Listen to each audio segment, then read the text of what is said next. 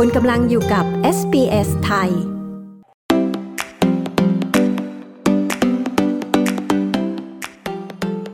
การกู้ยืมเพื่อการศึกษาระดับหลังมัธยมปลายนั้นสามารถทำได้อย่างไร และใครบ้างที่มีคุณสมบัติที่จะขอกู้ยืมได้ มาฟังเรื่องนี้กับ Australia Explain จากการรายงานของคุณเมลิสาคัมปานโยนีดิฉันบนวิดาจิรเลิศไพบูลเรียบเรียงและนำเสนอค่ะ ชาวออสเตรเลียประมาณ 3 ล้านคนใช้สิทธิการกู้ยืมเพื่อการศึกษาผ่าน HELP โปรแกรมการกู้ยืมสำหรับการศึกษาหลังมัธยมปลาย ซึ่งคุณเองอาจมีคุณสมบัติที่จะกู้ยืมได้ เพื่อใช้ชำระค่าเล่าเรียน ซึ่งสามารถชำระคืนรัฐได้เมื่อมีรายได้จากการทำงานมากเพียงพอ เมื่อคุณสมัครเรียนในระดับสูง หรือระดับหลังมัธยมปลายขึ้นไป คุณจะต้องทำการวางแผนการชำระค่าเล่าเรียนของคอร์สที่คุณสมัคร นักเรียนบางคนสามารถจ่ายค่าเล่าเรียนล่วงหน้าได้เลย เพื่อหลีกเลี่ยงภาระหน้าสินในอนาคต แต่ส่วนใหญ่นั้น เลือกที่จะขอรับความช่วยเหลือจากกองทุน เพื่อการกู้ยืมเพื่อการศึกษาของรัฐบาล โดยจะนำมาชำระค่าเล่าเรียน ซึ่งโปรแกรมการกู้ยืมเพื่อการศึกษาของรัฐบาลนี้ เรียกว่า HELP หรือที่ย่อมาจาก Higher Education Loan Program ปัจจุบันมีการกู้ยืมเพื่อการศึกษาทั้งหมด 5 แผนตามความเหมาะสม ซึ่งแผนที่ถูกเลือกใช้มากที่สุด คือ HECS Help หรือ Free Help อ้างอิงจากคุณสเตฟานีสต็อกเวลโฆษกของกระทรวงศึกษากล่าวว่า ผู้ที่สามารถเลือกใช้แผนการกู้ยืมประเภท HECS Help นี้ จะต้องสมัครผ่านทาง Commonwealth Supported Place หรือที่เรียกว่า CSP ซึ่ง CSP นี้คือที่ที่นักเรียนสามารถสมัครเรียนมหาวิทยาลัยได้ โดยมีรัฐเป็นผู้ช่วยชำระค่าเล่าเรียนให้แก่ผู้เรียน However, a student would still need to cover some of the cost of the course. อย่างไรก็ตามนักเรียนเหล่านี้อาจจะต้องรับผิดชอบค่าใช้จ่ายบางส่วนของคอร์สเรียนด้วยตัวเอง ดังนั้นคุณอาจจะต้องเช็คคุณสมบัติของคุณ ว่าสามารถทำการยื่นขอกู้ยืมจากเฮลเพิ่มเติม เพื่อที่จะไม่จำเป็นต้องจ่ายส่วนต่างนั่นเองหรือไม่ คุณสเตฟานีกล่าว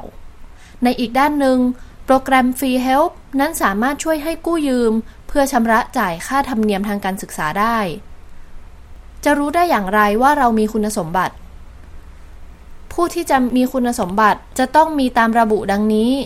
คือ 1. เป็นผู้ถือสัญชาติออสเตรเลียที่วางแผนจะศึกษาต่อในคอร์สเรียน ซึ่งอยู่ภายในประเทศออสเตรเลีย 2. เป็นผู้ที่สถานะทางวีซ่าประเภทพิเศษของนิวซีแลนด์ที่ระบุชัดเจนว่าพำนักอาศัยอยู่ในออสเตรเลียระยะยาว และจะต้องศึกษาต่อในประเทศออสเตรเลีย 3. เป็นผู้ที่มีสถานะทางวีซ่าเพื่อมนุษยธรรม หรือที่เรียกว่า humanitarian visa และอาศัยอยู่ในประเทศออสเตรเลียตลอดระยะเวลาเรียน 4. เป็นผู้ที่มีสถานะทางวีซ่าสำหรับผู้อพยพจากประเทศในมหาสมุทรแปซิฟิกหรือ Pacific Engagement Visa นี่การศึกษาเฮลคำนวณอย่างไร ค่าธรรมเนียมจากการกู้ยืมจะนำมาคำนวณต่อหน่วยเรียน และไม่คิดตามระยะเวลารายปี ซึ่งหมายความว่ายิ่งหน่วยกิจรายวิชามากเท่าไรก็จะยิ่งถูกเพิ่มเข้าไปคำนวณมากขึ้นเท่านั้น So one year to illustrate might cost you three thousand. But if the next year you only take หากคุณสมัครเรียนในปีแรก ซึ่งมียอดชำระ 3,000 ดอลลาร์ ส่วนในปีถัดไป คุณอาจจะลงเรียนวิชาเดียว ซึ่งอาจจะมีหนี้เพิ่มเพียง 500 ดอลลาร์เท่านั้น คุณบรูซแชปแมนซึ่งเป็นศาสตราจารย์ กิตติคุณทางด้านเศรษฐศาสตร์ จากมหาวิทยาลัยแห่งชาติออสเตรเลีย และเป็นผู้ที่มีส่วนในการออกแบบระบบ HECS กล่าว คุณจะชำระคืนได้อย่างไร หนี้ทางการศึกษาของคุณ จะยังคงยอดเดิมไปจนกว่าคุณมีรายได้จากการจ้างงานที่สม่ำเสมอ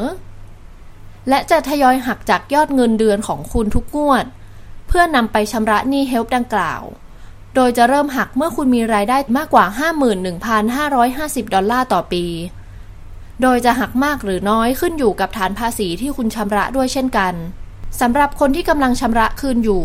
แต่มีค่าใช้จ่ายที่อาจจะเกิดขึ้นฉุกเฉินระหว่างทาง เช่น คุณอาจถูกเลิกจ้าง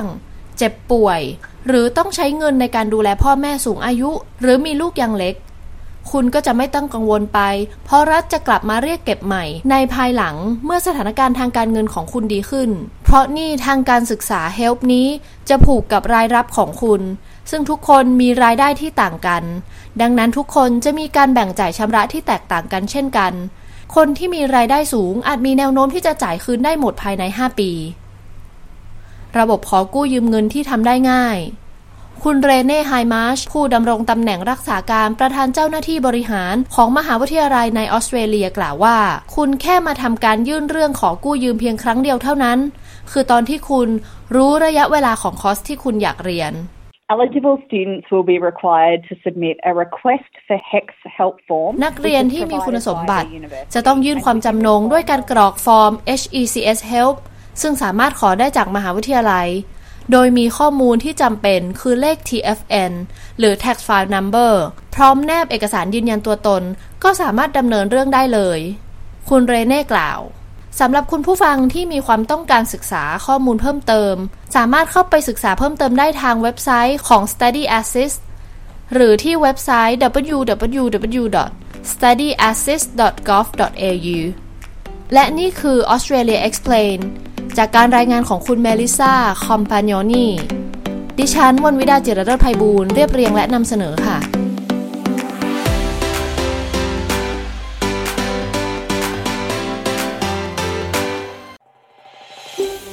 ต้องการฟังเรื่องราวน่าสนใจแบบนี้อีกใช่ไหม ฟังได้ทาง Apple Podcast Google Podcast Spotify หรือที่อื่น ๆ ที่คุณฟัง podcast ของคุณ